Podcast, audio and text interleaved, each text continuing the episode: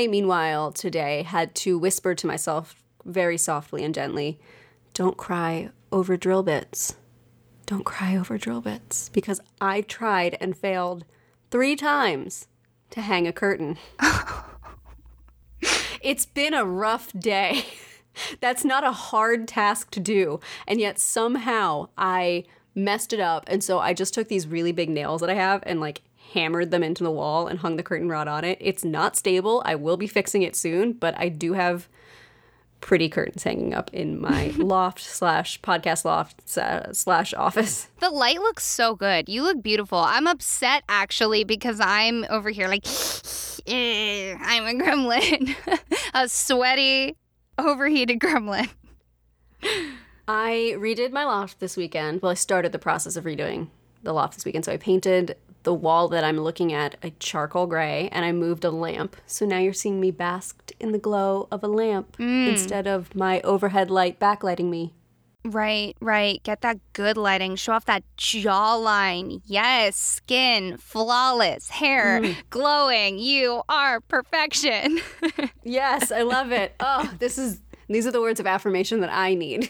It's I'm in such a hype man mood lately where whenever I think of nice things about people that I love, I now I've lately just been saying them. And I feel like it seems disingenuous because I'm just constantly like complimenting people. Yeah, I'm just so excited about my friends.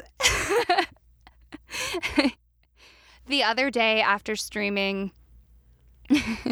uh, so after streaming, you know, we all kind of stay on the Zoom call for a little bit because it's fun. But this time we all went online shopping together on the Zoom call while still in full princess garb. Oh, my God. And it was seriously just a back and forth of someone going, I like this, but I'm not sure. And then everyone going, oh, my gosh, that would look so good on you because X, Y, Z. Or someone going, you deserve it. You've earned it. Well, then there was, oh, my God, uh, you know, Kaylee, this dress, it's your color. And then there's, no one should buy that garment. It doesn't look good for any human being. It was, the whole thing was just very fun. I uh, I have a pair of trip pants waiting in a in an online shopping cart for me. Oh my God, that's amazing! I can't buy anything ever again because I spent all my money redoing my loft slash office. It's okay. I'm moving shortly, so I I really the only purchases I get to rationalize right now are work purchases. Which weirdly, one of those work purchases was a pack of scrunchies. We have different jobs. Oh, but they're shimmery scrunchies, Tracy. Oh, well, now it makes sense. Right, right. So that glittery princess over there is none other than Rowan Hall. Ooh, ooh, thank you. Mm, anytime. And that spooky, beautiful queen on the East Coast is Tracy Harrison. Ooh, you just you just voluntarily gave me an even higher title, and for that I am honored and grateful. And I'll use my spooky evil queenness to eliminate whoever I need to so that you can become a glittery spooky queen. Only because it's you do you get an even better title. Well, the title of this podcast, everyone, is Willing and Fable, and we are a podcast where we talk about ancient myths, local legends, and why stories have staying power. Also, really quick, can we talk about my smooth, smooth transition? Oh, yeah. Although, is that one of those things, like, if you acknowledge a cool thing you did, it's not cool anymore? No, I told you, this is my week of being a hype man.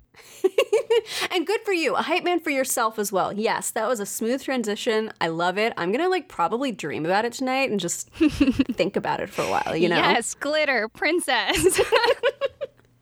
Okay, Rowan. Yes. I don't know how much you remember about our pre-planning office hours when we first started Willing and Fable. Oh, so little. Well, this episode marks what would have been the end of our first season. Except don't worry, you guys, it's not the end of our first season. We're we're keeping this hype train going. See, I actually do know that because the Willing and Fable podcast has the most massive spreadsheet that Tracy and I live and die by. And this episode is bolded and it's sparkly. Let's just say that. So we did it. We have recorded fifteen episodes. of a podcast together. It started with life, it's ending with death, except it's not ending, and we're going to keep on going. Okay, really quick, Tracy, tell them what happens after this, because I'm so excited about it. I just, I don't want to just leave one giant cliffhanger of, we should have been done, but we're not. So after this episode, we are so excited about this. This is something that we have been planning and working on since, I don't know, episode four, five? Oh, yeah. We are going to do a three-episode series called Whiskey and Fable, in which we bring in an actual historian and whiskey aficionado. And dear friend of ours. And dear friend of ours, Tim Black. Yes, and he is going to teach us all about the history of whiskey while we get to sit back, relax, and drink said whiskey. It's the ultimate three-part series, guys. And it's going to start next week. And then after that, just so everyone feels comfortable, I don't want anyone to think that there's just some giant cliff that this podcast is is disappearing off of. After Whiskey and Fable, it's spooky season. Mm-hmm. And poor Tracy has had to hear me talk about our spooky season lineup since before we even had a regular lineup. She's really excited about the spooky season lineup, you guys. We both love, like, the Halloween aesthetic spooky season so much that one time both Jamie and I accidentally said it's Halloween first instead of it's October first when someone asked. I stand by that, actually. Right? Although now we're pushing it to September. So starting in, in September is when my spooky season internally begins. Yes, you got your first pumpkin spice latte the other day. It was so good. I always get it with an extra shot of espresso and only two pumps of pumpkin spice instead of four, mm. so it's not as sweet, and it's okay. Extra caffeinated. I have to say, as an individual person with taste buds, I am a pumpkin spice flavor hater, but mm. as a person, I think anyone who hates on other people for liking pumpkin spice is a jerk. I agree, and I used to be someone who was like, I don't drink pumpkin spice lattes. For what?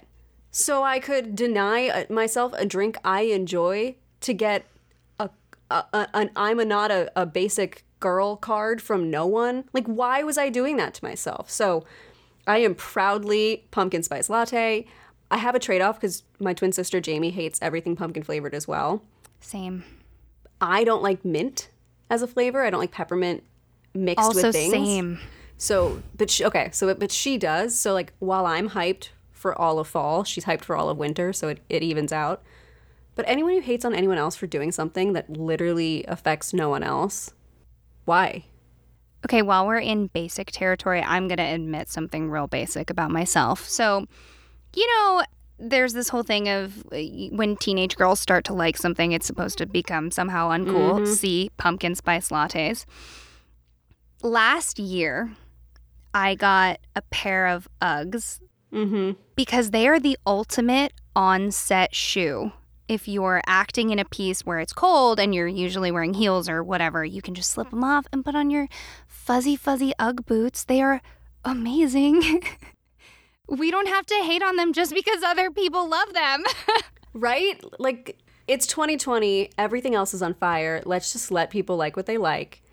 I am so mad at myself that for a few years there, I would not order a pumpkin spice latte to impress no one. It got me nothing. And you know what getting a pumpkin spice latte gets me? A pumpkin spice latte. As no one, I want to say that I was super unimpressed by that choice. And now that you're on the good side, I'm just blown away. Just really just crushing it twenty-four seven, getting those gains, gripping it and ripping it. It's incredible. Okay, I promise this will be the last bit of random information before I say the thing that I'm supposed to say next. Um, you guys will remember during this podcast journey, Tracy and I have kind of talked about our off-again, on-again relationship with working out during quarantine. Oh, I'm back to off again. uh, well, all I want to say about it is that Tracy's friend... Mm-hmm. Casey invited mm-hmm. me into their Zoom group where she leads Zumba for everybody. Oh, yeah. And it is the best thing. I felt so special getting to be in the group, but then I couldn't breathe, and the next day I couldn't walk. Mm-hmm. It I was know. awesome. This girl leads Zumba for us once a week, although usually there's a surprise like Tuesday mm-hmm. night or something. She practices them all beforehand. And then this past week, she did two sessions because half of us couldn't go to one. So she did another one. So this girl not only does all the moves full out, she does it multiple times a day. Like, she is the most insane person I know. And she makes it so fun. Like, we're all dying and not able to breathe. And she's like, you guys did such a great job. It was, wasn't that fun? Didn't you, like, didn't you enjoy it? Like, it is. You guys, I look forward every week to Casey Zumba. Everyone claps when there's a song break. I thought I was going to be so embarrassed because I was on a video call and I kept losing time with the song because I had no idea what was going on. And everyone was so sweet. And Casey has made the most confidence-boosting playlists I have ever heard. Mm-hmm. I already have them downloaded onto my Spotify. Should we share them with people in the Discord if they want to hype themselves up and listen to Casey Zumba Would playlists? Casey let us? I'll ask her. Oh, my God. All right, guys, we're going to talk to Casey, Confidence Queen, and see if she'll let us share these really amazing playlists. And here's the part where I say the thing that I'm supposed to say. So, instead of telling you ancient tales about the end of the world, which was absolutely our plan for this episode. It was. We're actually going to talk about two relatively recent predictions about the end of everything that did not quite come true. Originally, we titled this episode Apocalypse, but Tracy learned something about the word that neither of us knew. According to Merriam-Webster, apocalypse is defined as one of the Jewish and Christian writings of two hundred B C to A D one fifty, marked by pseudonymity, symbolic imagery, and the expectation of an imminent cosmic cataclysm in which God destroys the ruling powers of evil and raises the righteous to life. Basically, the word apocalypse means an Abrahamic, specifically Jewish and Christian, end of the world. Think Book of Revelations. Colloquially, we just say it as everything ends, but that's not what the word actually means. Yes, and the colloquial definition, according to Merriam-Webster, is just a great disaster. But since neither of us went even close to an Abrahamic, Jewish, Christian story... Not even a little bit. No. Um, we're just going to stick with the world was supposed to end, and it did not. All right. So with that out of the way, I want to hear Rowan's story. I don't know about you guys. Maybe you don't. Why are you listening? But I want to hear Rowan's story. Oh, no. Don't stop now. Okay. Right after the clock hit twelve in the morning on January two thousand, I felt as if my mind went into a tremendous dark blank, filled right afterwards with emptiness and sorrow. The experience had never occurred to me in the past. It was and still is very frightening. Today, every time I write the numbers zero zero or two thousand to indicate the present year, I feel as if I had lost one of the most precious things in my life. Can someone tell me what is happening? Do others feel the same way? I am male, fifty-three years of age, father of three, and very curious about almost everything. Was my internal clock trying to reset to this millennium transfer? Or am I beginning to lose it? Juan C. Gonzalez, Dallas, Texas, as written into the Scientific American and reported on January seventeenth, two thousand. Whoa, that that is wild. So today, if you haven't already guessed it, I am covering Y two K, or the Millennium Bug. I'm excited about this because as a big I T nerd, I know a bunch of people who've talked about what it was like working as a programmer during this time. Do you have any idea how stressful it is to choose to cover the computer-based end of the world when your podcast partner is an I T professional? What I, the actual heck was I thinking? I hope it wasn't too bad. It's probably... Probably it should be less stressful for you to cover it because I can always help you out as opposed to me covering it and then everyone realizing what an actual fool I am. because I don't know as much about I T as I should. Although every I T person thinks they don't know as, enough about I T. It's kind of like par for the course. Well, I don't think I know enough about I T, which must make me an I T person. So for the next some odd minutes, I'm going to try. I believe in you. Go, Rowan. Look at you. You're so smart and beautiful and talented. Oh, look at her go. Hype train. Okay. So before I say anything useful about I T at all, I actually want to talk about fashion. There is, as the internet has informed me, something called Y two K aesthetic. You know why I know about this? Why? My friend and listener, Seb, hi Seb, um, is obsessed with like vaporwave, cyberpunk aesthetic. I read so much about vaporwave before I realized that I absolutely did not need to read that for any reason to tell this story. Oh, that sums up research in a nutshell. Anyway, go on. I'll stop distracting you. No, no. I mean, you guys know Tracy and I love a strong vibe. And love that's it. Why I dove down the rabbit hole with the Y two K aesthetic. So the only thing that I can remember about Y two K, the only thought I can remember giving to it in any capacity was that I, in my childhood, acquired a Y two K Beanie Baby. I have no idea how I came to own it, but it was covered in rainbow confetti and it was super huggable. Um... I used to go antiquing with my parents, and tons of booths had boxes of Beanie Babies they sold for a couple of bucks, and they kept the boxes at kid height. So I'm sure my parents were super excited about cheap, lasting entertainment for me when they found that. For anyone who's thinking that I could have made hundreds of dollars if I still had that Beanie Baby, don't get too excited. They're only selling for nine to forty-five bucks on Etsy. Yeah, that Beanie Baby thing didn't really work out the way a lot of people thought it would. I had so many Beanie Babies. We all did. Yeah, I, they were not precious. They were just no. cute. They were cute. I had so many Beanie Babies and so many Pokemon cards. Oh my God. My Pokemon card collection was actually stupid. It was so big. Same. I had a whole binder for it. Because again, remember, mine was hand-me-down from my... From oh, yeah. my older sisters.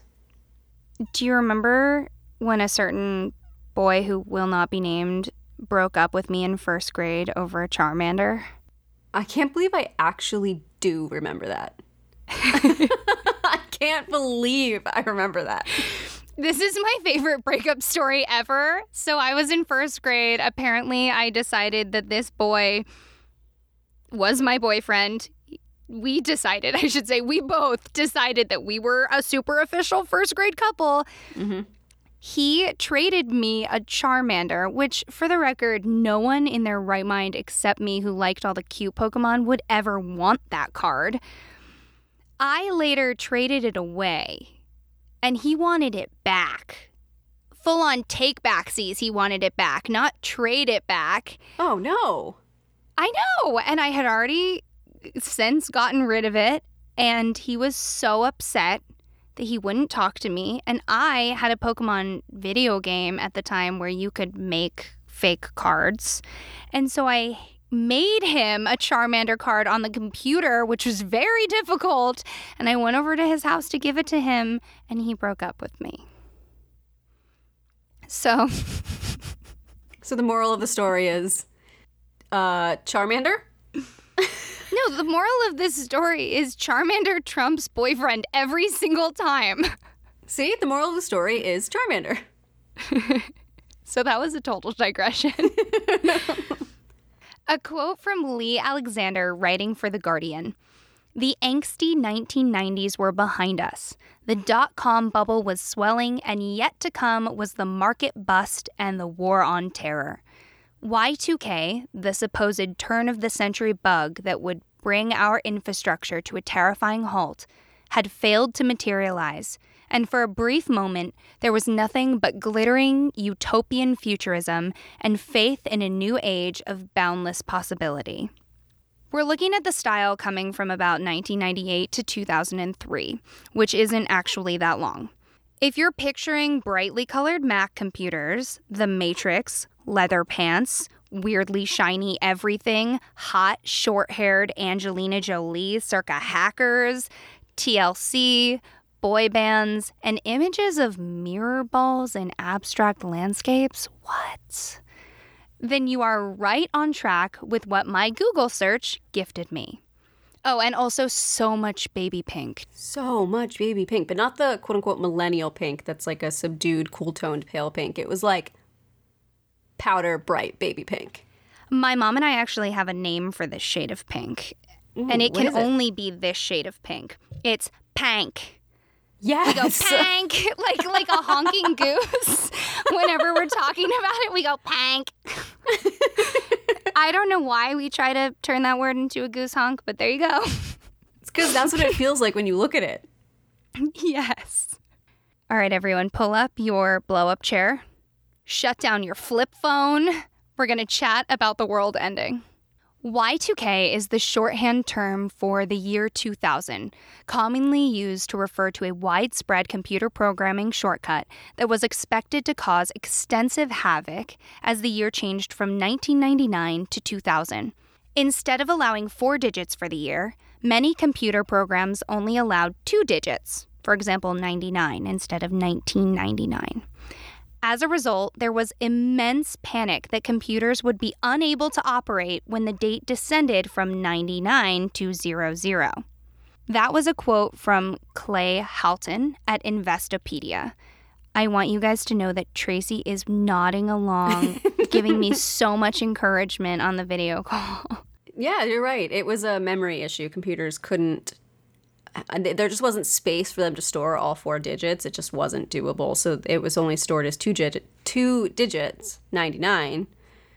And then there was a panic that they didn't program for the fact that it could reset like an odometer back to zero zero. Right. And that exact thing was called the Millennium Bug. And it was causing banks, airlines, the government, everyone to freak out, believing their computers would crash in a massive moment of New Year's techno death. How would people access their money?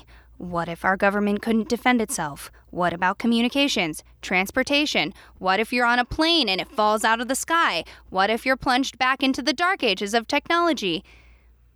Even toasters and drum sets were on the list of items people feared weren't, quote, Y two K compliant. When I say drum sets, I mean just drums, just a drum kit. I read a personal anecdote from the ninety-nine two thousand era. Someone was concerned their drum kit wouldn't work. What's funny is that we live in such a world of the Internet of Things, of everything being a smart device, that it sounds less crazy now. Oh, yeah. So much less crazy. Like, your toaster could have an app. It, it'd be probably pretty pointless, but it could. You could pick the shade. Ooh, or you could pick what image gets toasted onto your toast. I'm pretty sure that exists. We could definitely have Willing and Fable branded toast. God, could you imagine? Oh, everything. Everything branded. Everything branded. Funnily, many people feared that the computer meltdown would come even before January first. Instead, September ninth, nineteen ninety-nine, or nine nine nine nine, would trigger a failure because some early programmers used groups of nines to signal the end of a program. But that date passed, and the world continued on. In the time leading up to Y two K, the research firm known as Gartner anticipated a worldwide cost between three hundred and six hundred billion. According to the Encyclopedia Britannica, the U S alone actually spent three hundred billion, but the Times has that estimate closer to one hundred billion. But let's get a more modern perspective on those numbers, because remember, this problem, like many, is really all about money. To start, six hundred billion dollars in nineteen ninety-nine would be about nine hundred forty billion dollars today. According to the Congressional Budget Office, the two thousand nineteen budget for defense in the United States was six hundred seventy-six billion dollars.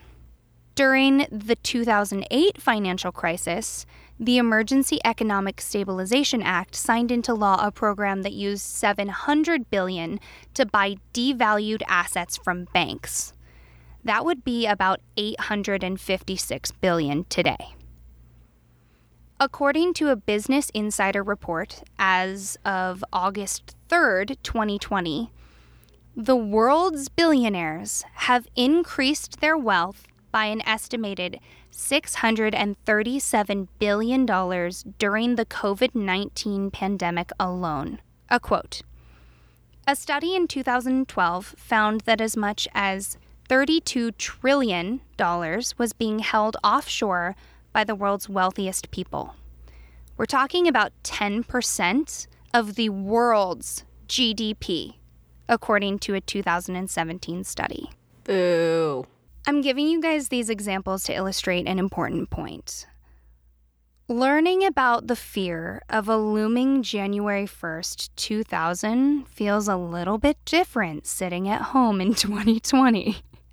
As of May eighth, twenty twenty, U S A Today reported coronavirus stimulus plans are expected to more than triple the current U S deficit budget to three point five trillion dollars. My point being, the world hasn't ended yet, but if we just look at the numbers, the cost of keeping it going is rising. As for Y two K, the same Investopedia article I mentioned earlier described people's fears of Y two K as a, quote, epidemic-like panic.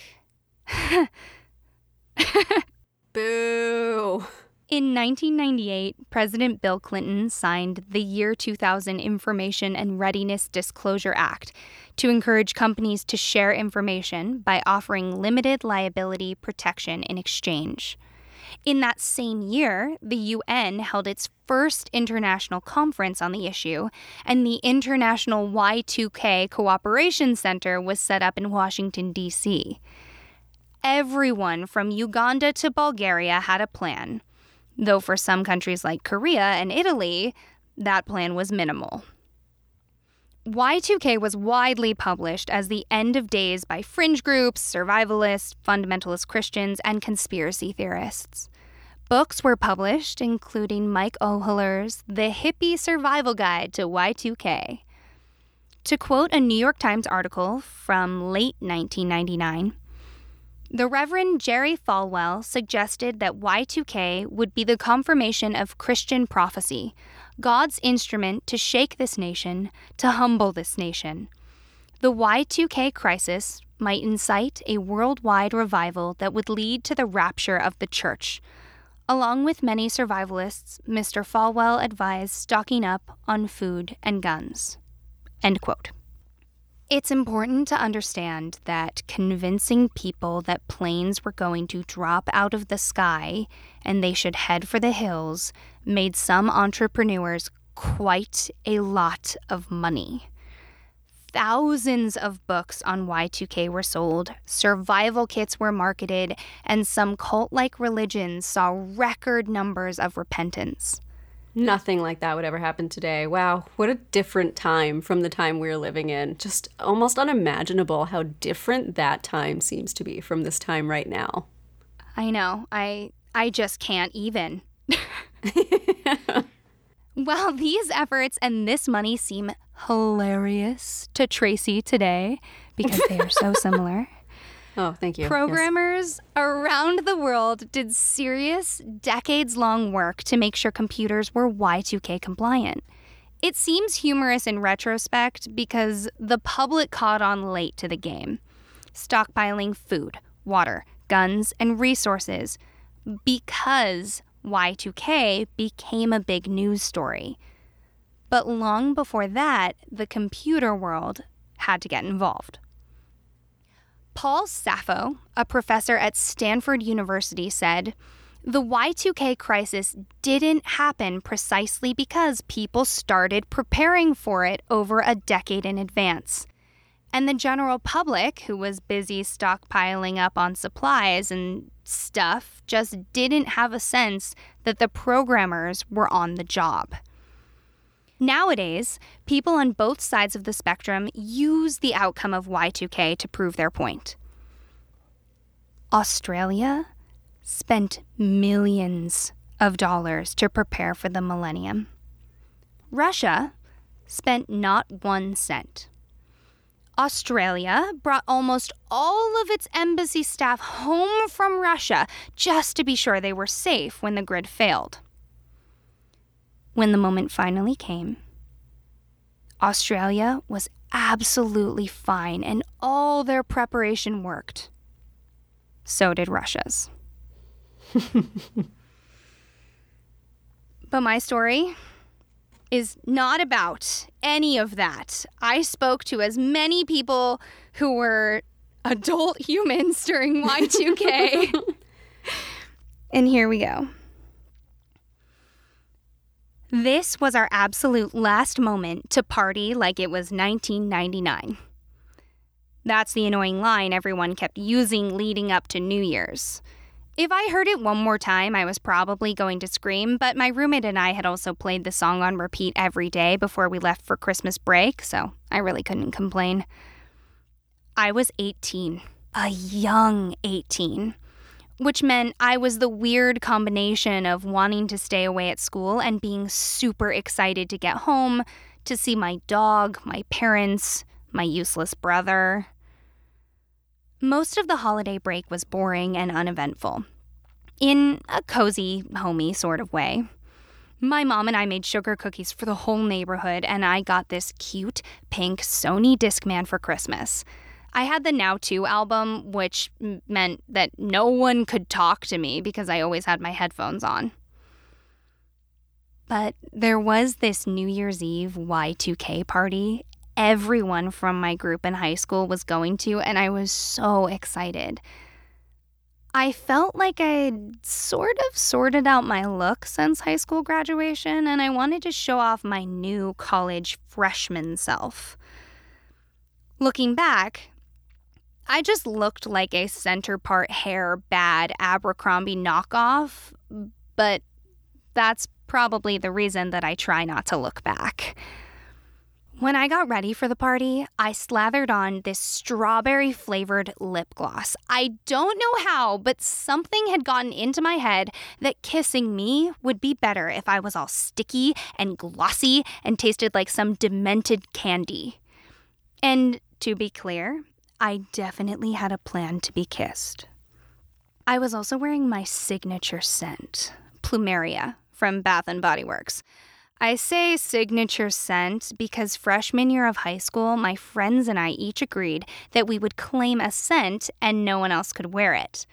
I think that's what comes from patrolling the mall for hours on end and wanting tools to get specific attention from specific people. Christine wore Pearberry, which quickly became a nickname for her. Eleanor took Cucumber Melon because she thought it was sophisticated. I kept wearing Plumeria for a few more years until a college boyfriend made a joke about it, and I was so embarrassed that I ran to the Macy's counter the next day and made a salesman tell me what smells men liked. That night, it was so cold walking to Nick's house with Chrissy that I actually thought our noses would fall off. But we both insisted on only wearing these cute little jackets that were in no way proper winter coats. There was snow on the ground, for Christ's sakes. Did we not want boys to think that we as human beings got cold? I don't know. It was a choice, I guess. Anyway. It was three doors down in Chrissy's cul-de-sac, so who really cared? I had my eye on Nick. He was hosting the party. He was cute, tall. His hair had these frosted tips. Honestly, I cannot remember much about him except that he looked like a Backstreet Boy. His house was nice. They weren't insanely wealthy or anything, just that Midwestern suburban kind of rich. His parents were also very happy to host all the parties in the neighborhood, which worked out just fine. When we got there, I remember I wanted to make a big show of seeming older and worldly. I was going to a school out of state, so I shook his dad's hand for the first time ever and asked how his job was going. he was a nice man, really funny, and, and not one of those dads who try to embarrass their kids, so I think he just humored me. It was a good time for the most part. It was cool to see everyone, and I was surprised to find that they were all pretty much the same. One artsy dude transferred into his school's business program, and there was a rumor that one girl dropped out because she was pregnant, but really, that was the last winter break that we hung on to our hometown friends. It was very nostalgic and absolutely soaked in Smirnoff Ice. If I even smell one nowadays, I retch. I don't know what it was about that time that everyone thought the only flavors should be like pixie sticks on acid. But you should thank your lucky stars for hipster beer. All night, I was angling to kiss Nick when the ball dropped. He was pretty much ignoring me, choosing instead to hang out in the hot tub where people were challenging each other to run out into the snow. Some of the girls were in these cute little bikinis, and I'm not that brave, so I don't really blame him.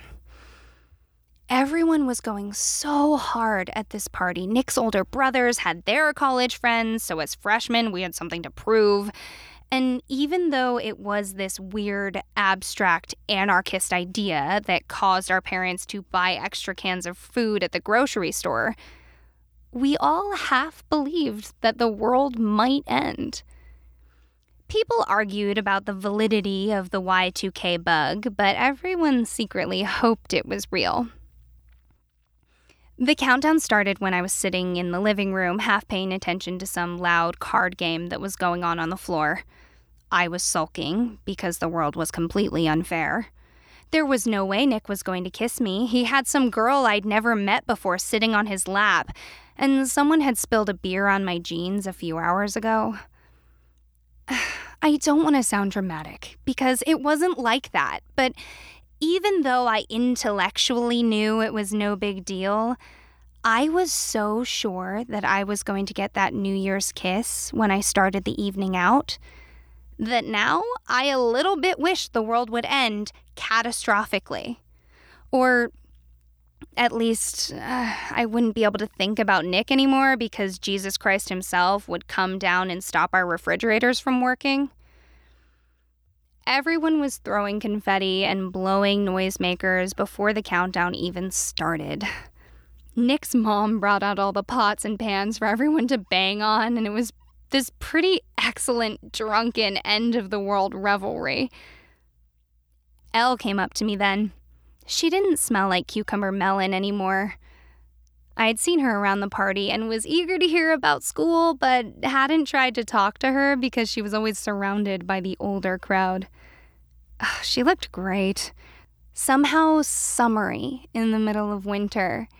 She wasn't wearing a single logo on her clothes, which was weirdly powerful, and she was always tall, but she just seemed taller. Everything about her was just a little bit more. Her hair was darker, her eyes were brighter. She seemed more excited than I'd ever seen her in my life. When she said something I couldn't hear, we both laughed.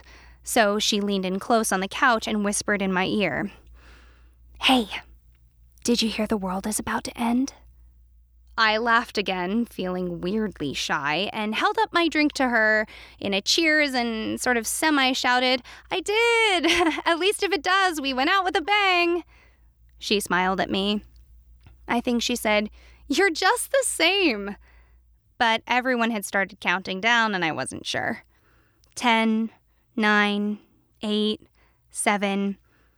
Some of the partiers were squealing in anticipation. Elle pulled me close to her again so she could whisper, and the curtain of our hair together made the world a little bit quieter.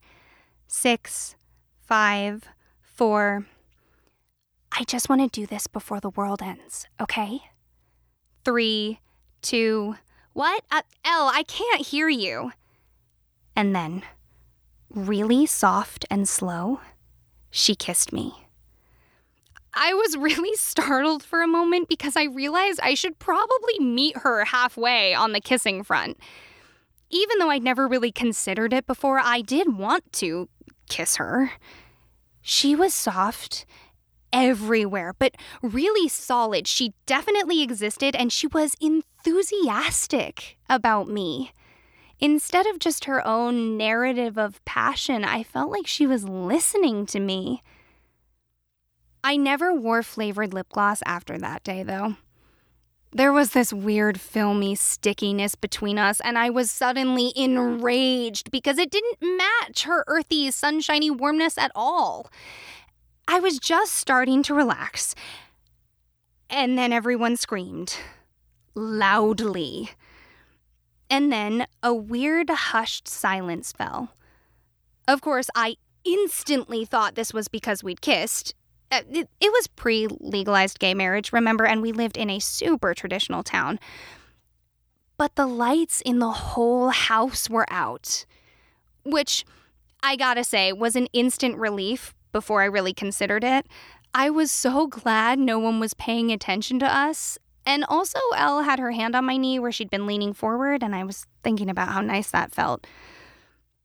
Elle gasped, "Oh my God," as a chorus of voices started panicking. It wasn't just a few lights out. It was the entire house in darkness right at the moment of midnight, January first, twenty twenty.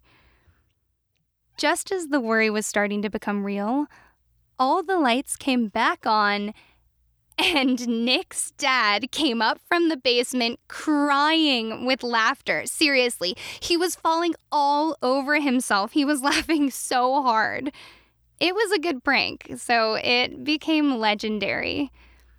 The rest of that night, some people fessed up that they were completely fooled, but just as many talked about how they saw lights on in the other houses, or they knew if it was fine on the East Coast, then it was probably a hoax. When I think about that night, I think about how brave Elle was. She faced off with the world's end and honestly, truly came out the other side of a new millennium. Mm, it never felt that way to me. We never saw one another after that holiday break, and I just kept on with what I thought I was supposed to be doing all the way up to today, I guess. Y two K was just one more night in a lifetime of nights. Only this time there was confetti to celebrate the world's unending. I love that story. So, two things. Thing number one, okay. I decided our podcast was too straight and I was tired of lusty boys just going after hot ladies. Yes, love it. Thing number two, this is based off of a real story. I asked Tyler what his Y two K experience was like, and apparently a friend of his in Minnesota had been to a party where the father turned out the lights to fool everybody. That, it's funny. It's a good prank. I had to stifle myself with the, we all walked around the mall and then picked out our signature scents. I feel like that's such a universal girl thing to do. Oh, yeah, we definitely did that. You wouldn't tell anyone what yours was, though. D- really? Mm-hmm. That's so... uh, well, I'll tell you now. Um, oh, you told me in college. Oh, right. Well, I'll tell everyone else now because I was so cool. It was Japanese cherry blossom. Oh, I thought it was Britney Spears. Oh, oh, okay. Okay, okay, okay. It goes thusly. Whenever anyone shopped at Bath and Body Works, because I felt like everyone's mom was always gifting mm-hmm. like Bath and Body Works stuff. Because Bath and Body Works just has stood the test of time. one hundred percent. So I wore Japanese cherry blossom, and that's probably because it went well with Britney Spears' perfume. And I never wanted to tell anyone because I didn't, I didn't want people to think that I wasn't cool. Um, that's the theme of today's episode: is wh- who are we doing this for? Why right. are we pretending for no one? Right. Why won't I tell you why I smell like a vanilla sugar cookie? Exactly. What was your signature scent? I liked warm vanilla sugar. I think that was the one I wore the most. That or Moonlit Path. I think Moonlit Path two. Is the one I thought you were going to say. Mm-hmm. I would have bet twenty bucks Moonlit Path, also fifty percent because of the name. Yes. Oh, yeah. I was always about aesthetic. I am always about aesthetic. I'm all for a mood. I want a vibe. All right. So back to the aesthetic. I, I'm putting history on the top and history on the bottom. And then I just put like the sweet little young person gay romance that should have existed. I don't know. I just basically at four in the morning, I was like, our podcast is too straight. Mm-hmm. It's it's a gay romance sandwich with history bread, and I love that. I love that for us. So here's some more history bread, gluten-free. There are some actual glitches that happened due to the Millennium Bug. Uh, these are examples that are quoted directly from an Associated Press article published on February twenty-seventh, two thousand, which was super cool to read. So, websites for Vice President Al Gore's campaign and the U S Naval Observatory, the nation's timekeeper, showed the year as one nine one hundred. At the Oak Ridge Nuclear Weapons Plant in Tennessee, Y two K disrupted a computer that tracks weight and type of nuclear material. Plant operations were unaffected. Data banks in Venice and Naples, Italy, listed prisoners due to be released January tenth as having completed their terms January tenth, nineteen hundred. Eight computerized traffic lights failed in Jamaica. Up to thirty thousand older cash registers in Greece printed receipts showing the year as nineteen hundred. And my personal favorite, a video store in upstate New York tried to charge a customer ninety-one thousand two hundred fifty dollars after computers showed a rented movie was being returned one hundred years late. Oof. Those are some late fees. Can you imagine getting a call that, like, your grandparent or your great-grandparent didn't return a video and now you owe ninety thousand dollars? See, it's funny because you could not have had a video in the nineteen hundreds, so it's easy to just go shut your mouth. But now in twenty twenty, it would be awesome to find out that your grandparents still had a blockbuster movie. Did you ever rent V H S's? Oh, oh my God, all the time. There was this little deli near the house I grew up in, um, and we would walk there from my house, and all the movies had little poker chips on them that were stuck with Velcro to the front, and you would pull off the Velcro or pull off the poker chip, go to the counter, and that's how they would give you your movie, and then you could buy all your snacks while you were there. And then we'd, as like a little kid, would like walk back home through the woods to my house and then watch my movie. That's really clever. Mm-hmm. I've actually been to a couple V H S stores in recent years. Or I should say movie rental, because they had V H S's, but they also had D V Ds or Blu-ray or whatever technology we're on. So I didn't mention this above, but I wanted to add that the year two thousand was a leap year, which was an extra added bit of panic for many worriers, and it kept the problem going long after January. On March first that year, after many thought computers might fail again, there were actually a few problems reported around the world, including five percent of post office cash dispensers in Japan not working.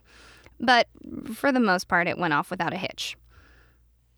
But the Y two K problem isn't even over. Dun, dun, dun. In fact, twenty twenty, aside from being a dumpster fire in the real world, also happens to be the year that people's cheap Y two K fixes run out. Pre two thousand, the millennium fixes for computer code were either to completely rewrite it or to use a quick fix called windowing. This would treat all dates from zero zero to twenty as if they were from the two thousands instead of the nineteen hundreds. According to New Scientist, an estimated eighty percent of computers fixed in nineteen ninety-nine used the quicker, cheaper option. And it wasn't because they loved watching people doomsday prep or wanted to see a huge number of New York City parking meters say nope when asked to process credit cards. That, by the way, definitely happened this year due to that code windowing. This problem was kicked down the road because fixing bugs in old code is a huge pain that costs a ton of money, and most people assume their system will be gone long before it becomes a problem. The same thinking that caused programmers in the seventies to set us up for Y two K set us up for the same bug in twenty twenty. It's called technical debt. It's a huge problem. Technical debt? Yep. Yep, the term is technical debt. For when you recognize that you have old code that needs to be fixed, but you're constantly putting out new code, building new systems, and so then that backlog of work that needs to be fixed, like bugs like this, just falls into your technical debt. Just the idea of that makes my heart race. I deal with it every day, so it's just standard for me. It's cool, though, because tech, like tech debt is such a everyday term to me. It's cool to realize. I don't know. It's just interesting to realize it's not an everyday term for everyone else, like just stepping out of my little my little I T nerd bubble. I didn't even know to Google it, so... Tracy, I don't want to give you anxiety, but you might already know this, so we will see this problem again. Unix, a popular operating system that uses something called epoch time and a thirty-two bit integer to store data, will run out of capacity at three fourteen a.m. on January nineteenth, twenty thirty-eight. So you heard it here, folks. That date is definitely the end of the world for real this time. January nineteenth, twenty thirty-eight. That's the one. No one is moving off of Unix systems. No one is updating their mainframes. We are stuck on it, kids. Countdown begins. This is the definitive. Mm-hmm. So, guys, while you're sitting there in abject terror with two thousand thirty-eight looming over your twenty twenty existence, I want to close with one final quote that was also submitted by a reader to the Scientific American on January seventeenth, two thousand. Quote, "In hindsight, Y two K can be wrapped up in just a few thoughts. One, the short-sightedness of the software industry. Applications written in nineteen ninety-eight, not compliant, come on. Two, the ability of the media to over-dramatize and hype any event. Three, the general populace always expecting the end of the world or a similar crisis. Four, the ability of the human race to somehow come through in spite of it all." Jason Harmon, Louisville, Texas. Nice quote, Jason. Well said. I know. I like that it's a little sassy at the top, a little uplifting at the bottom. I would say that it has um, uh, sass bread on the top, support bread on the bottom, mm-hmm. with a little bit of like uh, just shade in the middle. Excellent. Yeah, that's a sandwich I would munch on. It always drives me nuts when there's like two people standing, let's say like two people in blue shirts standing, and then like in between them is someone in a red shirt, and they're like, it's a blue shirt sandwich. You don't name the sandwich after the bread. Sorry, it's just like a hill I guess I'm choosing to die on. Interesting. I'm going to counter that with hoagie. What kind of hoagie? Hoagie, mm-hmm. though, is named for the bread, or a sub, or grinder. But you identify the sandwich by the ingredients. Shoot. Okay, okay. The second I I thought of flatbread and wrap, I knew I was out. Yeah, this way you're just, just listing bread. Welcome to our bread podcast. It's a podcast where we talk to you about bread. Oh, you really had an opportunity to go, welcome to, hold on, wait. Welcome to Shoot. Gluten and Fable. Yeah, no, wait. Welcome. Yeah, uh-huh, uh-huh. Oh, oh, oh. Hello, welcome to Wheat and Farrow, a podcast where we talk about ancient grains local recipes and why bread has staying power.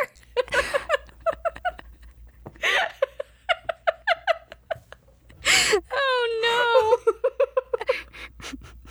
Oh yes, yes, yes, yes, yes. Oh. As someone who lives in a house where homemade bread has been made three different times this week, I'm here for that podcast. Oh my gosh. Okay, so speaking of things you're here for, how did I do mm-hmm. with the tech apocalypse? You did a great job. You did a really great job. You there was absolutely no more in depth you needed to go. It would have been so boring if you went into literally any more detail. So oh yeah, I learned that right quick. Do you guys have any idea how many versions of a story that I wrote before I got to the one I landed on with my cute, sweet baby strawberry lip gloss Plumeria? When in doubt, strawberry lip gloss, lady love. God, I'd rather be dead than wear strawberry lip gloss. Yeah, no, I don't. I don't wear. I don't wear lip gloss very often anymore, except for pictures, because it looks great in photos. I'm not anti-lip gloss, but I, honestly, unless whatever thing is going on my face is scented vanilla or rose, and by rose I don't mean powdery fake rose. Mm-hmm. I mean legitimate roses dyed for my pleasure rose smell. Yep. Yep. I'm very particular about my rose scent. And lavender and strawberry lip gloss can just back right off. all right. All right. All right. Okay. All right. Tracy, talk to me about your version of the end of the world. So my version of the end of the world takes us forward a little bit from yours. Ooh. I'm going to talk about the twenty twelve end of the world phenomenon. Oh, no. Oh, yes. Okay. So let's start with conspiracy theories. Those funny little things that people talk about on websites, blog posts, subreddits, YouTube videos, books, podcasts, and pretty much any other form of media you can imagine. From my small sample size of friends and family, I have decided definitively that you either love reading about conspiracy theories or you find the entire concept ridiculous and frustrating and you don't want anything to do with it. Aren't you on the ridiculous and frustrating team? Yes! I knew you'd call me out. Not so much anymore. Maybe I'm contradicting myself by becoming more in the middle, but I would say if conspiracy theories are the Kinsey scale, I'm in the middle leaning towards interested in conspiracy theories. I just find it, I just do find them frustrating. I, I, I think they're interesting. Mm, I'm more interested in something that is guaranteed like fiction. Like the same conspiracy theory presented to me as fiction, I'm more interested in than it presented to me as this weird truth, but it doesn't have actual proof, and it's based on you only half believing in certain information, and you can prove it false, but not prove it. Like, it it, it just... Mm, no, no. My way into conspiracy theories is who is the person telling the conspiracy that they believe in, and why do they believe in it? Because... Okay, because if it's a super unprovable, ridiculous conspiracy theory, or even a medium ridiculous, I don't know, it says a lot about the person that's like, you have to hear this conspiracy theory that's one hundred percent true. You can immediately get a pretty good picture of mm-hmm. who you are chatting with. Right. And a lot of the research is kind of those voices. And I think what I think what it boils down to is when someone makes any about anything in life, when someone makes this big sweeping statement like all people are this or things are always this way or this is the only way to, you know, big sweeping statements like that, I don't care if I agree with you. The contrarian in me has to argue the other side. And I think I just get ruffled feathers when conspiracy theories get presented as like, these are true, this is all facts. And I'm like, well, what about this? And then I, you know, it's not great for me. Listen to the Willing and Fable podcast. You are going to, without a doubt, one hundred percent love the podcast. that's not a sweeping statement about, like, that's just, you'll love the podcast. You should listen to it. Mm-hmm. I say that all the time. Okay. Okay. So you want a fact instead of an opinion. Yeah. If you if you look me dead in the eye and you're like, all women love this. I'm like, that's not true, though. Or, I don't know. I, I get very contrarian when I feel like people aren't representing all sides of an argument. I don't know why. I'm I'm one hundred percent on your side about this. I one thousand percent agree with you. I a million percent too. want to say something contrary. Yes, you're the same as me. So anyway, that's where I think that I get a little bit like ruffled feathers with some conspiracy theory stuff. So what you're saying is you should have done the computer end of the world and I should have done the conspiracy end of the world, and we just said nope to that. Yeah, we flipped it. We we said nope. But I enjoyed it. I actually really I, I really enjoyed researching this, although at times I did lay with my head in a pillow feeling like my brain was melting. This is factual because she texted me during those times. I sure did. Rowan always gets the brunt of my m- meltdowns. Really? You're real light on the meltdown. Of all the people whose meltdowns I get texted about, you're you're just a seasoning. Actually, you should have seen me meltdown when I... Oh, my God. You should have seen me meltdown today when I failed to hang the curtain rods. I stormed up to Tim and said, we are not allowed to have curtains in this house. They are banned from this household. And then I stormed down to the basement where Jamie was actively working, laid face down on the carpet, and just yelled. Oh, okay. Uh, the answer to that might be, just, just a suggestion, I don't know, what Tyler and I call family scream time. And it does not come from either of our families. I don't know how it got this name. We usually do it in a car because we live in the city in apartments and don't want the cops called, but we call family scream time. And then we scream as loud as we can for as long as we can. And then we take a breath. And if we need to do it again, we do it again. Yeah, I could use that. But. Bring it. Okay. Now that I've researched these conspiracy theories, I actually had a really fun time doing it. Um, it, it it's cool to have looked into these things. So I'm going to talk to you about a few theories that led people to panic about the end of the world in twenty twelve. For decades, people have been convinced that there's a mysterious Planet X that's going to come out of the edge of our solar system, crash into Earth, and kill us all. Amateur astronomers have pointed it out in the night sky, identified irregular fluctuations in Venus, and have determined that there is a mystery planet coming.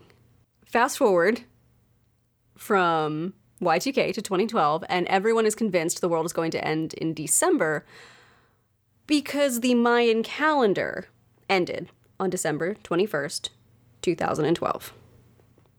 So today, Rowan, I am going to tell you a story in which I combine these two world-ending conspiracy theories into one with an added alien conspiracy theory for a little spice. I'm so excited. After this, I will break down the theories and we can decide whether or not we think they're true. Okay. All right. August twenty-seventh, twenty twelve. I'm recording this for posterity's sake so that when all of this is over, everyone will know what really happened. Although I suppose there's a good chance no one will be able to actually listen to this.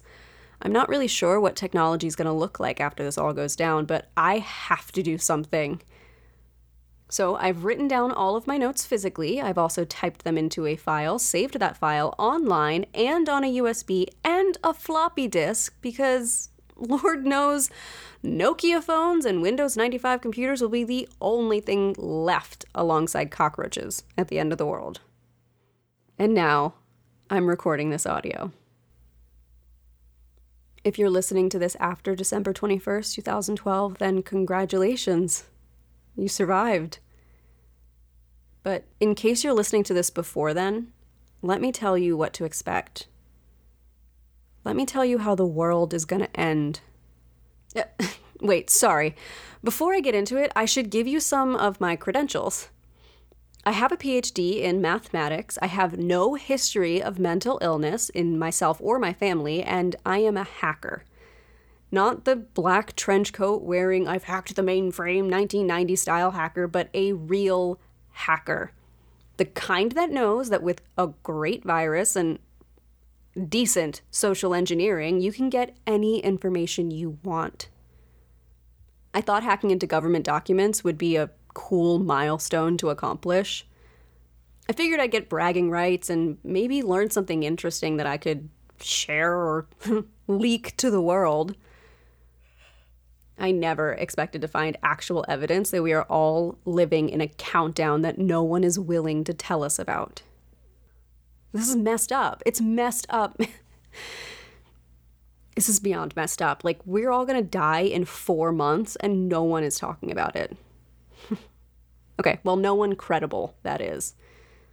The government is doing a really good job at making all of us who know the truth seem like tinfoil hat-wearing nutcases, but I promise I'm as sane as the next person. There is something coming, something big. Literally, a planet is about to destroy everything we know and love. I know how that sounds, but you need to stay with me here. I have actual proof. Documents that I stole from the government. The F B I, the C I A, the N S A, the White House, NASA, they are all hiding this shit. Because if everyone out there knew what I know, we'd all be losing our damned minds. Here's the deal.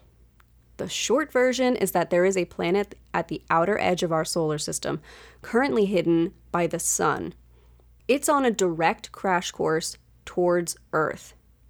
In fact, the day that it's supposed to hit us lines up perfectly with the prediction from the ancient Mayan calendar. I know, it sounds like conspiracy theory nonsense. How fitting. The day that the mysterious Planet X is going to crash into Earth just happens to line up with the same day the Mayans predicted the end of the world. But that's the thing. The government wants you to believe that it's too perfect a coincidence so that when I tell you the truth, your reaction will be to roll your eyes and call me crazy. But the truth is that all the way back, I'm talking ancient Sumerian levels of all the way back, people predicted that there was a mysterious planet out there. A planet called Nibiru. This planet exists on the outer edge of our solar system, and humans have been tracking it for centuries. Nibiru is on a trajectory that will lead it straight to Earth, and I've shared my documents with a few trusted folks that I know from my work on the dark web, and I know what you're thinking. How can I trust people who hack for a living, right? But these are good people, and they know how to tell truth from fiction. So we've all been calling this the Nibiru Cataclysm. So let's start with the document. This is one of the documents that I discovered from the government. F R twenty-six twenty-nine Project Zeta, reported by X O two two four on April eighth, two thousand nine. The subject, Z A T twenty-three, was returned from interrogation at oh eight hundred hours. The finalized interrogation report will be submitted to Doctor Redacted by Officer Jacobson. However, initial findings, as written by Doctor Rudyard, are as follows. Side note, these notes are handwritten and photocopied onto the document, and this guy's handwriting is terrible. You can't see it, but it took me like an hour to decipher this. Anyway, back to the document. The subject admitted to implanting an A X N COM device into the brain of one Nancy Leiter when she was a child. This confirms our suspicions of her case being a legitimate one of contact with Zetans. The subject is admitted to implantation in at least two other suspects as well, Luke and Tessa Giamatti. We've been keeping a close eye on them, but they seem to be mostly unaware of the implants and instead believe it to be a case of family-inherited schizophrenia. Follow-up will need to occur as, unlike Miss Leiter, they have stayed quiet about their experiences. Based on Nancy Leiter's proclamations and the information gathered today from Z A T twenty-three, she has not been given the full picture of their plans regarding Nibiru and the treaty. My recommendation is to continue to observe her from afar. let her continue shouting to the world. But if at any point it should become necessary, we cannot hesitate to eliminate her. Interrogation notes. Oh, um, this part was clearly typed into a form that seems to be used regularly. Date. April eighth, two thousand nine. Time. oh six twenty-three. Blood eighty-one point four. Oxy. two hundred forty-four over one hundred fifty. Pupil dilation zero point four four. Subject response. Um, here it shows a chart, and it looks like it's a heart rate, but while I'm a doctor, I'm not that kind of doctor, so I don't know what it means. I showed it to a friend of mine who is a actual doctor, but she said these numbers make no sense for any living creature she's ever seen. So I think it's a Zetan, one of those aliens, and it makes me really curious about their anatomy. Okay, back to the last part of the document. Subject responded well to twelve milligrams zolodenthal before interrogation. Um, by the way, this is a drug that no one seems to be able to identify in any legitimate or illegitimate market. Okay, back to the last part of the document.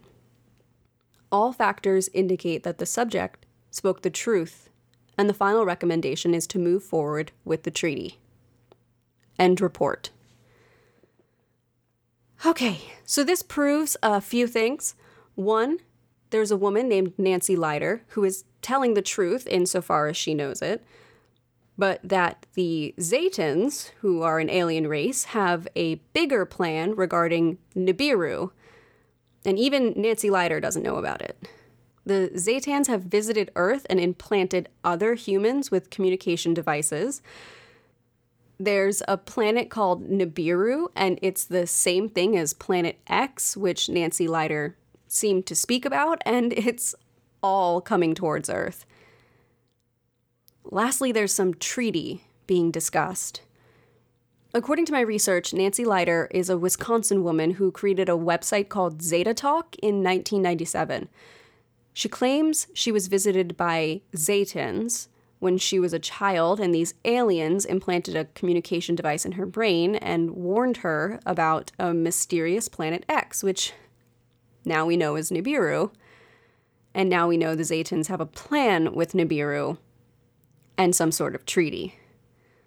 Okay, that was a lot, but stay with me. Basically, Zetans are aliens who visited Earth and warned us via a Wisconsin woman about a planet that's going to crash into ours in December of this year. I told you, I know it sounds crazy, but this next document explains it further. It's a letter confiscated from an officer working with the Zetan project. I believe it's the same officer Jacobson referred to in the interrogation report. Linda, they were here before. They've been trying to tell us for thousands of years, and we weren't listening. I've snuck this letter out, and if it gets to you somehow, please tell the kids I love them.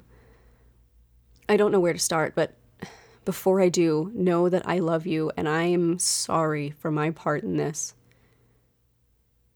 The ancient Mayans were visited by aliens known as the Zetans.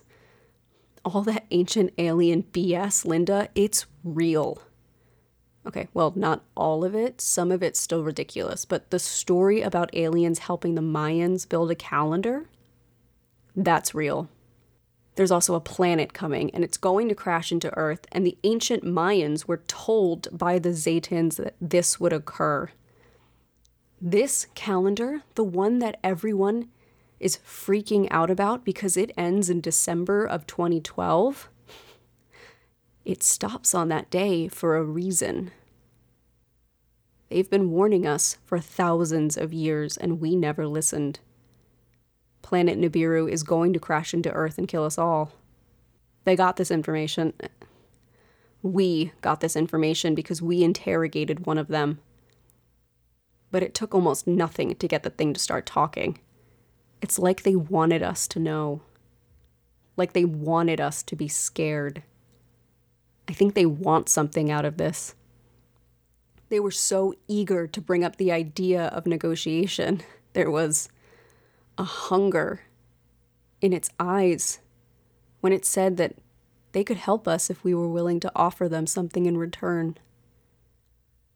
General Simmons seems to be in talks with them now, but I, I don't know any details. I know they're working on a treaty, but I don't know how it's going. If it succeeds, we'll be safe. We will keep on living, but I'm worried about what we will need to give up in order to survive. I fear it will be something terrible, Linda. I don't know what we humans have to offer, but all I know is if they can help us, it's going to be our only way to survive this. Doesn't give us much of a bargaining chip to be so desperate, but what else do we have? I would give up anything to see you and the kids one last time, so maybe I'm already just too desperate to care.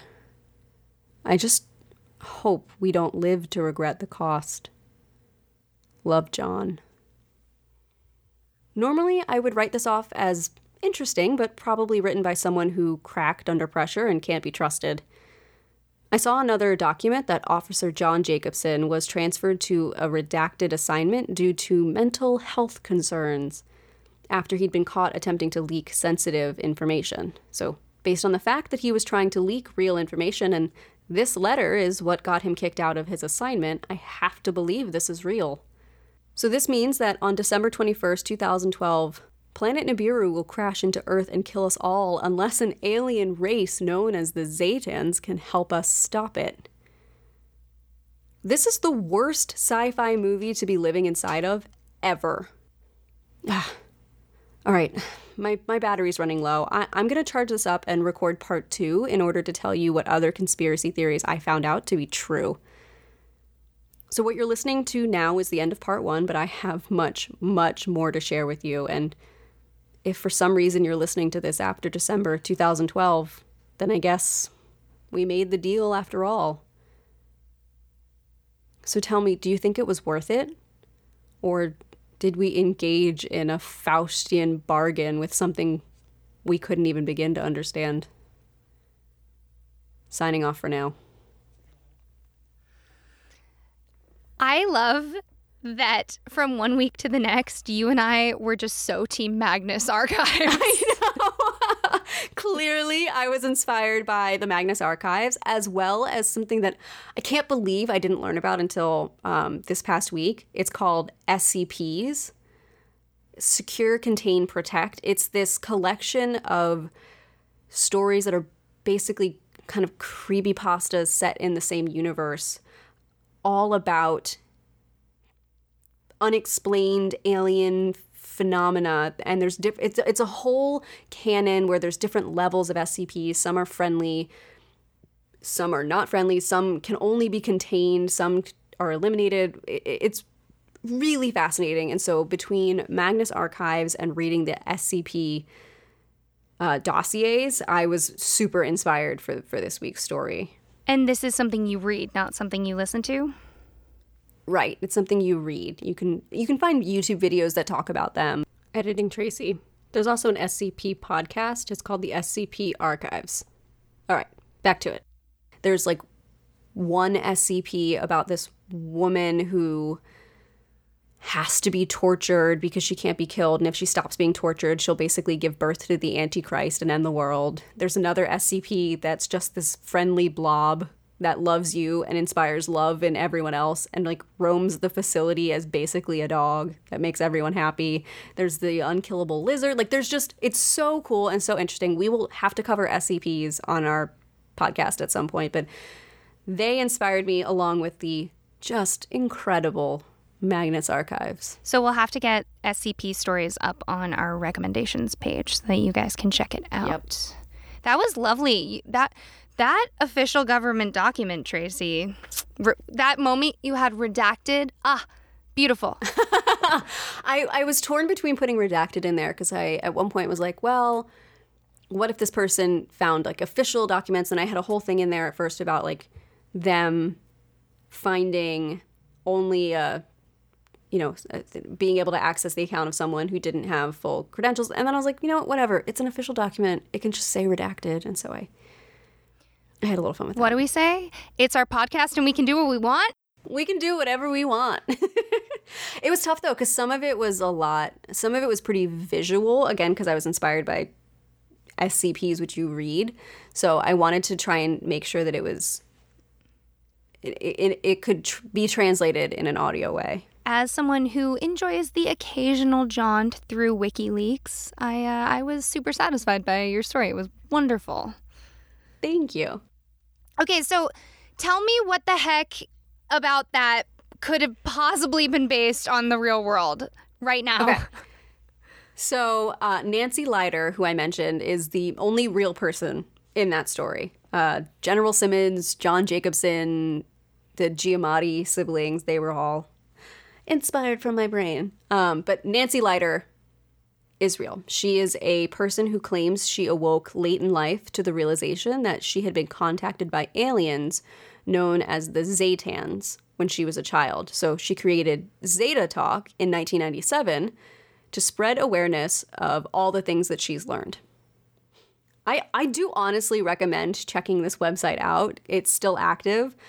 But just, if you do, know that it is a lot. Its design has not been updated since what looks to be the early two thousands, and the introductory articles were way too dense for me to understand. There was like forty of them. Would you say it has a MySpace vibe? It wishes it had a MySpace vibe. It's like, ugh, go check it out. It's basically plain H T M L with a lot of links, and everything is shifted over to the right with no formatting. The introductory articles are like, you have to already know everything that's going on just to understand the introductory articles. It was, it was a lot. I have found in a lot of reading about alien theories that the websites, they must be required by someone to be old H T M L style. It, right? There must be a rule somewhere on the internet that if you're going to talk about aliens, you do not get a Squarespace account. You get only MySpace. Yeah, only sellouts use C S S to design their websites. Oh, I wonder if we could have Squarespace make our website uh, H T M L style for a little bit. I could do okay, that. Okay, sorry. Really? Oh, right. Oh, right. Okay. Um, so many of the articles on Zeta Talk seem to be from around uh, two thousand three to two thousand ten. It seems like that's when the site was most active, but it's still being updated today. So Nancy Leiter predicted that in two thousand three, Planet X would approach Earth, ceasing the rotation of Earth for five point nine days, then causing a physical instead of geomagnetic shift in the Earth's rotation due to the proximity of Planet X. This would disrupt the Earth's core, cause widespread destruction across the crust, causing the end of the world. Obviously, that did not happen in two thousand three. So when the date passed without this occurring, she claimed that it was all a white lie to get the government's attention, but that she would not disclose the real date due to concerns that the government would seize too much power over people in the name of protecting them. I love it. And so if you go to Zeta Talk to this day, you'll see people say, we will not disclose the date to you. So you, again, you have to be in a really cool club to get to know. Yeah, it seems like it. So that is the Nancy Leiter Planet X part of this story. I'm just going to, from a word standpoint, the last name Leiter, not going to encourage people to believe you. Yeah. um, so next, let's talk about the Mayan twenty twelve phenomena, something that uh, I'm sure we remember. Yeah, everyone was going around shouting, twelve, twenty-one, twelve. Yup. Yup. So this one, if you look into it for even one minute, is pretty easy to debunk. Um, but, you know, I'll let you decide what you want to believe. I'll quote an article from NASA that explains this whole thing far more eloquently than I can. The Maya Long Count calendar was designed to keep track of long intervals. It is the most complex calendar system ever developed by people anywhere. Written using modern typography, the Long Count calendar resembles the odometer in a car. It's a modified base twenty system in which rotating digits represent powers of twenty days. Because the digits rotate, the calendar can roll over and repeat itself. This repetition is key to the twenty twelve phenomenon. According to Maya theology, the world was created five thousand one hundred twenty-five years ago on a date modern people would write as August eleventh, thirty-one fourteen B C. At the time, the Mayan calendar looked like thirteen point zero point zero point zero point zero. On December twenty-first, twenty twelve, it's exactly the same. thirteen point zero point zero point zero point zero. In the language of Maya scholars, thirteen baktuns, or thirteen times one hundred forty-four thousand days, elapsed between the two dates. This was a significant interval in Maya theology, but stresses Carlson, not a destructive one. End quote. So to sum up, just like when you turn your calendar over from December of one year to January of the next, so too does the Mayan calendar repeat itself. Would they have found this date to be significant or even worthy of celebration? Probably. But just like New Year's for us does not mean the end of the world, neither does the end of this cycle in the Mayan calendar. It does not mean disaster.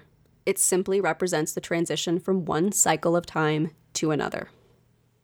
Excuse me, for a minute there, the New Year did mean the end of the world. Gosh.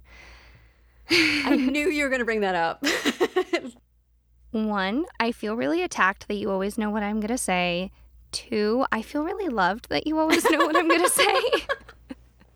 Yeah, that tracks. That that tracks. I wish I'd known that in twenty twelve. I know. We could have because... looked it up. I, saw, I found articles that were like, hey, guys, it's going to be fine. Well, I mean, I never thought it wasn't going to be fine. I just wish that I knew that. So when all the people that were shouting about it being over, mostly young men around us, mm-hmm. we could have just sat down and gone, hello, here's some history. Sprinkle, sprinkle. Yep.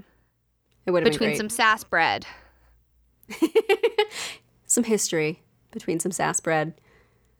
All right. So we've talked about Nancy Leiter. We talked about her Planet X theory. We've talked about the Mayan calendar. Now it's time to talk about Nibiru. Okay, so we're going to talk about as much of the truth behind Nibiru as I could suss out. In nineteen seventy-nine, Zechariah Stitchin wrote a book called The Twelfth Planet, in which he himself translates Sumerian cuneiform so that he can identify a planet known as Nibiru that he claims circles the Earth every thirty-six hundred years. To quote an article from space dot com about Nibiru, a planet with an orbit so eccentric that it took thirty-six hundred years to orbit the sun would create instabilities inside our four point five billion year old solar system. After only a few trips, its gravity would have significantly disrupted the other planets, whose own gravitational pushes would have changed the hypothetical world's orbit significantly. End quote. Not to mention that if such a planet were to get close enough to Earth for it to affect us physically or geomagnetically, it would become very visible to the naked eye. I don't understand why something physical and close would be visible. What are you talking about, Tracy? No, that's not how space works. I'm sorry. You're right. I did get the physics all wrong on that. Forgive me. How dare you? Okay, so, Rowan, one of my favorite parts of researching this was watching videos of NASA scientists debunking the Nibiru theory. Normally, NASA does not comment on theories like this, but it became so pervasive during twenty twelve that they replied to people via video and articles. I I love that. I Can they come back for twenty twenty, please? I think they're trying. They... I think they're trying. Okay, so one scientist, David Morrison, said in a video, quote, "There is no credible evidence whatever for the existence of Nibiru. It doesn't take an astronomer to see there's no Nibiru. Please get over it. Nibiru isn't real." End quote. The sass bread is freshly leavened. Mm-hmm. It is, oof, toasty. Okay, so last fun science fact. While planet Nibiru may not be on a trajectory for Earth, there may actually be a mysterious planet roaming around the outskirts of our solar system. According to NASA, quote, Caltech researchers have found mathematical evidence suggesting there may be a Planet X deep in the solar system. This hypothetical Neptune-sized planet orbits our sun in a highly elongated orbit far beyond Pluto. End quote. Rip Pluto. Rip Pluto. But unlike Nibiru and Pluto, this mysterious planet won't be coming for us anytime soon. It would take nearly ten thousand to twenty thousand years just for it to orbit the sun. And that's if it even exists outside of numbers on a NASA scientist's desk. As of now, the mysterious Planet X is just an unconfirmed theory. Or is it? I'll leave it for you to decide. As much as I just want to be a contrary, contrary human, I'm going to be team no way. Yeah. No way. Not no way to this other mysterious possible NASA theory. Because if NASA says it's a possibility, I will entertain that it is a possibility. Right. But uh, none of none of this other malarkey. Nope. None of the other malarkey. So I super extra really loved your story. Thank you. I was really unsure. I wrote it. God, I wrote it over the course of a bunch of days. And like I was really... Like I had, a, I had a migraine at one point while writing it. I was like very sick and tired. I wrote it on, at first on four hours of sleep. And so I'm glad it came together into anything even remotely listenable, because at one point it was not. Don't even get me started on my own corner of the podcast. I have an important question, and I need you to look me dead in the eyes and be so, so serious. Okay, I'm so serious. I'm like... Scary serious. Go on. Can you hack? Okay, great question. So hacking, oh, short version, is not what a lot of people think, where it's like, I've hacked the mainframe. It's more, honestly, about like seventy percent of it is, is what's called social engineering, which is when you like get the number of an employee somewhere, you call them up and you're like, hi, this is Tracy from I G Tech Support. I just need to confirm that you've downloaded the latest patch. I see here that you're employee number is one one one one, and they're like, no, it's one one one two. You're like, all right, I apologize, that's my mistake. one one one two, okay, I'm just going to share your computer real quickly. If you can just click approve on this thing, and then they click approve, and then they're on your computer, and also they have your employee I D number. All right, so my dreams for you being... like Angelina Jolie and hackers are a little bit squashed, it's but... Little, but every programmer you'll ever meet, myself included, changes the settings on their I D E, which is the thing they code in, to be a dark background with colorful text. Unexpected and awesome. What's your color of text choice? So you don't usually get a choice. It's usually like a theme. Uh, so mine's usually, and, and the color will change. So the most helpful ones will change the color of the word based on what it is in the code. So mine are usually like a dark gray background with like pink and yellow and blue and green.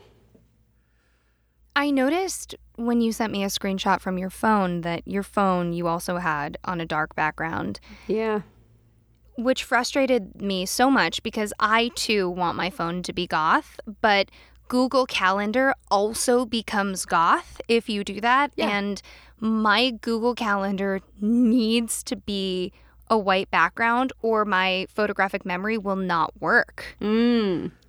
Didn't know that about myself until I suddenly couldn't access my brain image of my very important meticulous calendar. That's really funny.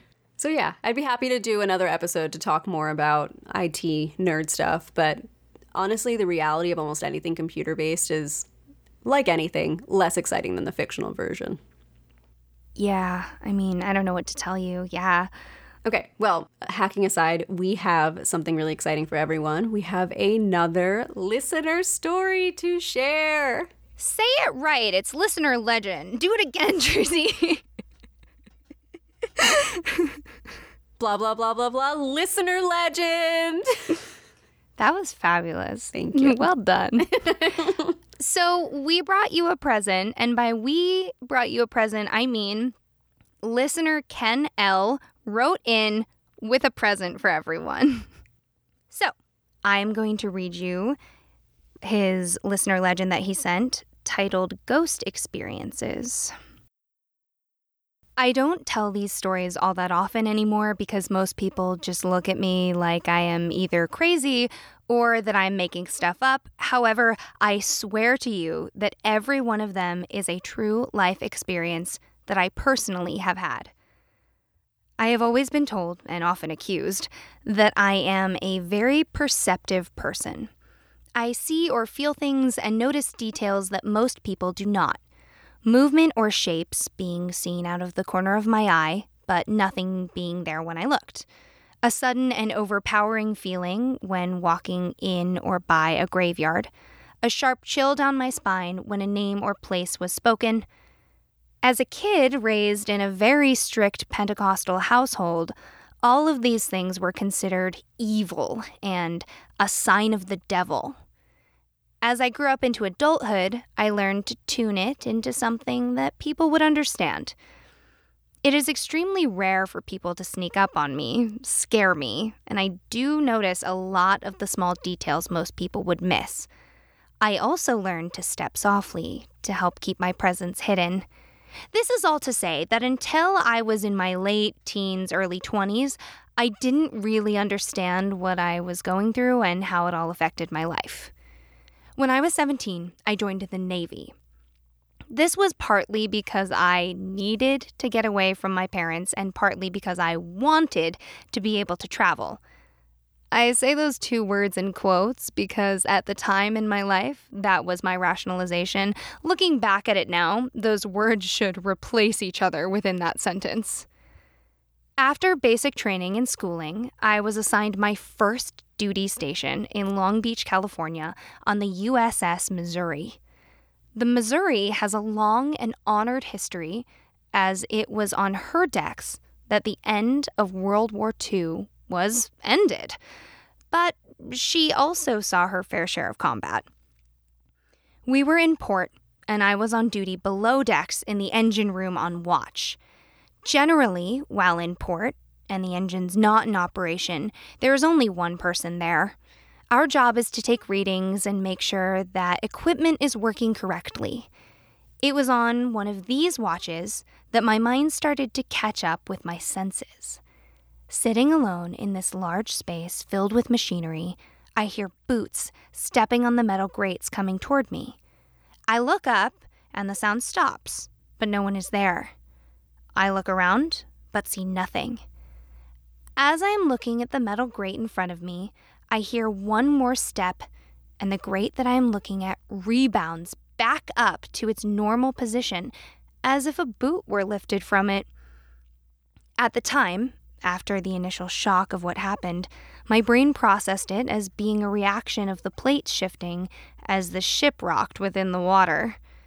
This explanation was then transferred to all other similar experiences while I was there. A year later, we were about to set sail off to Hawaii for the fiftieth anniversary of the bombing of Pearl Harbor. A group of friends dragged me along with them to see a fortune teller, a tradition that this group of guys did before we went out for any length of time. After listening to this woman tell them all their fortunes, they talked me into sitting down for one of my own. Before I was even fully seated, she began to talk in a soft voice. Two steps in is dread. Three steps in is fear and panic. Four steps in and you will feel death at your side. That is all she said before chasing us all out the door. We all laughed and joked on our way back to the ship and didn't think much of it during the two-week cruise to Hawaii. On one of our free days in Pearl, this same group of guys decided we should all take the ferry out to see the Arizona Memorial. Once there, we all stepped foot onto the landing area, and after two steps on the memorial itself, I stopped dead in my tracks as a feeling of dread washed over my entire body. My friends, not realizing what was happening, pushed me a step further as they walked further in. On that third step, it felt like I had stepped into an oven, and fear became my existence. My muscles locked up, I started to shake, and my face became pale. The last of our party came up behind me, grabbed my shoulders, and pushed me forward once more. On that fourth step, I felt the death of over one thousand one hundred sailors, all at once. Screams echoing in my head to get off the ship. I turned and fled, leaving my friends and taking the same ferry back to land. I never did go back to see that fortune teller. Oh, so good. I got, I actually got chills listening to that. Yeah, the second story really, really did me in. Mm-hmm. I love a fortune teller. I, I love a good fortune teller. That was, oh, so good. Just that idea of feeling that. Like, it's so visceral. So I am sorry that happened to you, but a really great story. Well, Tracy, my secret present to you is I redacted the second half of this message into us because he wrote in another listener legend, oh, and I wanted I to wait. save it. Ken L., thank you so much for writing in not one, not two, but three awesome stories, the third of which I'm saving because if you got shivers during this one, Tracy, you're gonna, you're gonna get them. For this I, next one. I I love being the person in charge of the email. It's so good. I love it. I am so excited. We are heading into spooky season. And if you guys want to vote on what you want to listen to during spooky season, you can always join our Patreon. People at ten dollars or more a month get voting rights for episodes. And five dollars or more a month gets you to join our Discord, which is a super fun place that I personally love. And I know I'm leading into my something good, so I will I will wait to be prompted. Ah, yes, yes, yes. I will prompt you at my leisure. Tracy, tell me something good. My something good this week is, uh, once again, our Discord. I know I just did that, but um, one of our listeners, I don't know if people are okay with us sharing names, so I won't share the name yet, but they mm-hmm. sent us a link to an Etsy site. And oh, I, your something good is so good. Oh, I lost my mind digging through the Etsy site. It is all P D Fs of old documents from like the fifteen hundreds all the way up through today, and it can be on anything. I got one about demonology, which includes the Dictionnaire Infernal, and I now have a P D F copy. So would you that's consider that a personal expense or like a work expense for Willing and Fable? Um, I'll let you know when tax season comes around. Well, because if it's a work expense for Willing and Fable, then according to the company bylaws, um, which were added right now, um, that that P D F needs to be stored on the Willing and Fable uh, Google Drive.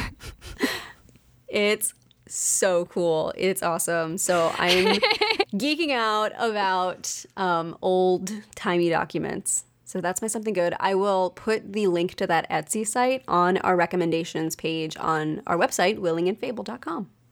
And if everyone could please tell me which I should buy, because I made the mistake of just adding all the things I liked into the cart, and then I looked back and I was like, oh, that's excessive, Rowan. You need to slow your roll. We, one present at a time. Yeah. So, Rowan, tell me something mm-hmm. good. So my something good this week is actually about you. Uh, Tracy drew art of Astrid from our Afterlife episode. You've been sitting on this for a while. I sent her this art so long ago, but actually that's not that's not true. I sent you a new one like a couple days ago because I got I got bored and wanted to draw her again.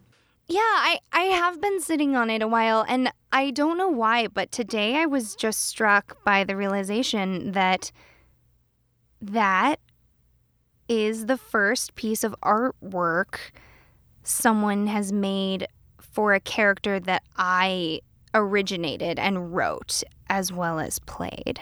Yeah. And that makes my heart so happy. Plus, she's a sweet, sparkly girl. And she's got space I love freckles. Astrid. It's true. We we chatted about the star freckles mm-hmm. in your in your house. Yes, when you came to visit. So I'm so glad you like Astrid drawings. I'll probably keep drawing her. I love that sweet baby girl. Our pastel angel.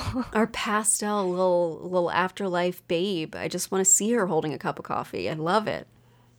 If you have no idea what we're talking about, everyone, please go back to our Afterlife episode mm-hmm. in which Astrid from Afterlife Enterprises gives everyone a tour of Valhalla.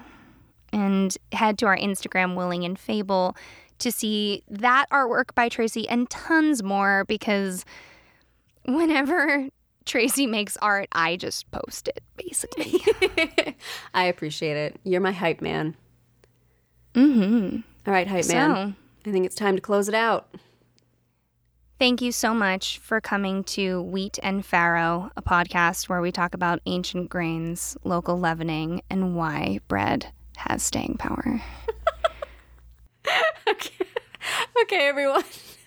Should Thank it have you. been carbohydrates? No, it's perfect the way it is. Okay. Thank you so much for listening. And remember, stories grow with the telling. So if you like what we do, tell a friend. Mm, or tell a foe. And we'll see you soon, okay?